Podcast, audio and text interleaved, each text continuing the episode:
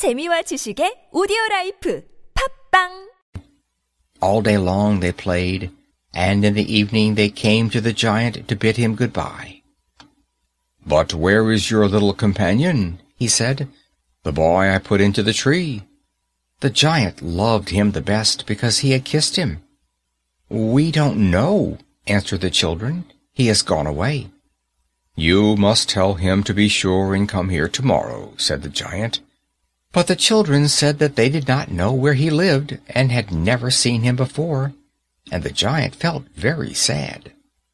Every afternoon, when school was over, the children came and played with the giant, but the little boy whom the giant loved was never seen again. The giant was very kind to all the children, yet he longed for his first little friend and often spoke of him. "How I would like to see him!" He used to say.